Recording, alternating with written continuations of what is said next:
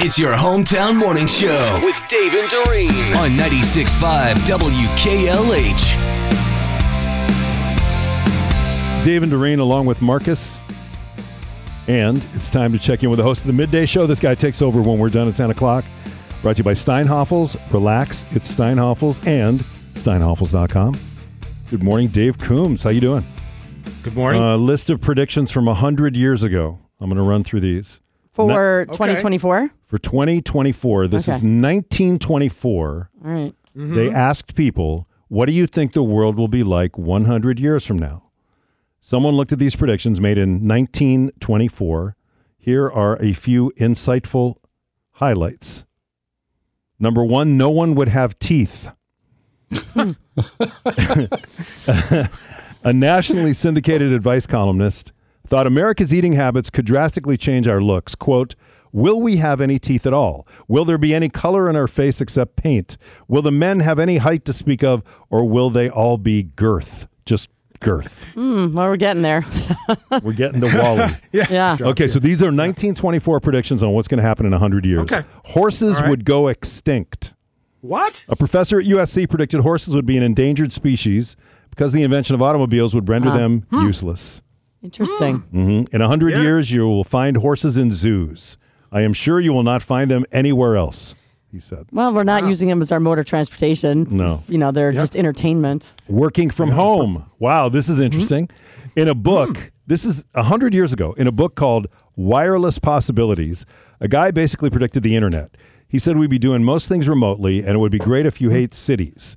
Uh, quote, with what a help to the man who objects to a large city. Why could he not conduct his business from his house in comfort? That was 100 Yeah. years ago. Wow. Yeah. Yeah. Futurists are amazing to me with with what they can bring. Honestly. It's yeah. Uh, 75 would seem young. A British politician predicted life expectancy would be at least 100 years, and we'd still feel fairly young at 75. True. Yeah, Getting that is- closer yeah. to that Yeah. being Yeah, I reality. think, I Yeah. think so. Yeah, Uh, but it's, it's all because just better medicine, better better hospitalization, stuff like that. I guess, right? Movie mogul D.W. Griffith predicted moving pictures would help end all wars because they were a universal language that could help us all understand each other. He said by 2024, movies would have played a huge part in, quote, eliminating from the face of the civilized world all armed conflict. Uh, Eh. well, if you think about what you can see on your CNN, you get 24 7 of what is going on somewhere. I think it deters what could be. You know what I'm saying? Like, Mm. no, I don't. No, I think Yeah. I think the world's at war right now. yeah. Uh, but then Close to it. Well, I was going to say you have these. Predi- this is from hundred years ago. You have another person predicting, and this is the president of the American Chemical Society, whatever that is. He thought futuristic weapons would mean major cities would constantly be under attack. There would be constant war everywhere, which you could make the argument that we're closer to that. Yeah. than Then we no are. wars. Yeah.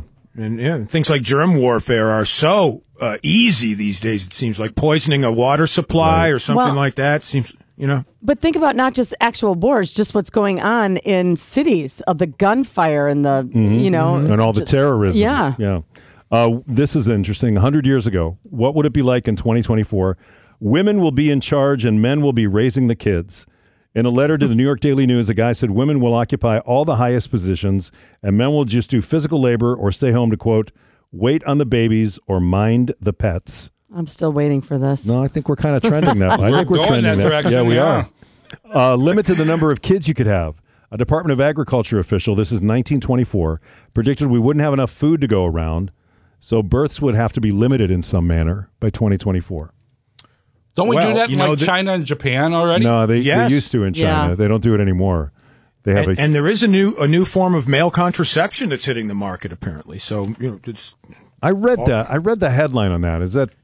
I don't. I Yeah, don't know that I it's- want to know all the details. No. But if it requires Yeah. a dude to do anything, Yeah. good luck. it's it's called the male IUD. really? I, Yeah, how does they- this it- it- work? It involved an injection of 23 Oh. men. 20, 23 dudes volunteered for this whole thing, which, first of all, they must have been paid a lot of money. Right. I would think so. That's And a it- pretty no small adverse sample effects? size. I know, right? And but and they're saying that because of that, it may be available to the public by 2027. Huh. No thanks. No. Uh uh All right, couple of more predictions from 1924. Okay. This article, by the way, is from USA Today.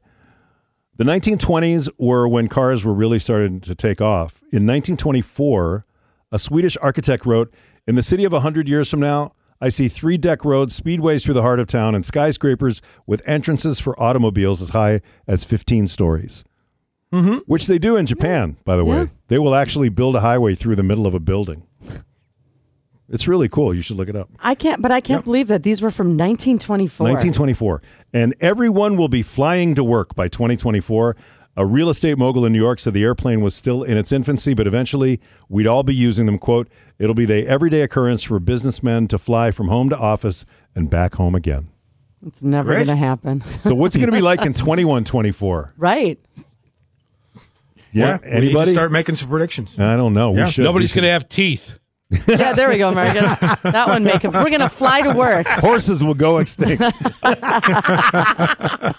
Just go back and redo all the ones Uh, Yeah. from 1924. Yep. And then you saw the story about the candy that fights anxiety.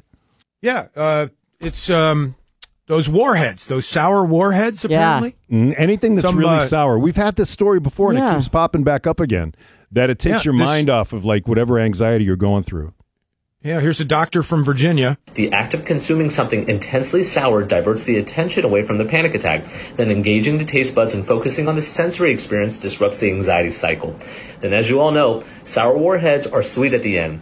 This creates a pleasurable experience, signaling the brain to release dopamine, and that creates a positive, rewarding association with overcoming the panic attack. So, next time anxiety knocks on your door, don't panic, pop a sour candy instead. There you go. And I, I love sour candy. too. So I, yeah, I'm gonna use this now, and I'm, I'm gonna keep a bottle of Mama Juana just in case. the, uh, just in case. Just you in know, case. the candy doesn't work. All right, gotcha. works. That sounds good. Mm-hmm. All right, my friend. Well, thank you for the time. We appreciate it. We'll let you get ready for the midday show.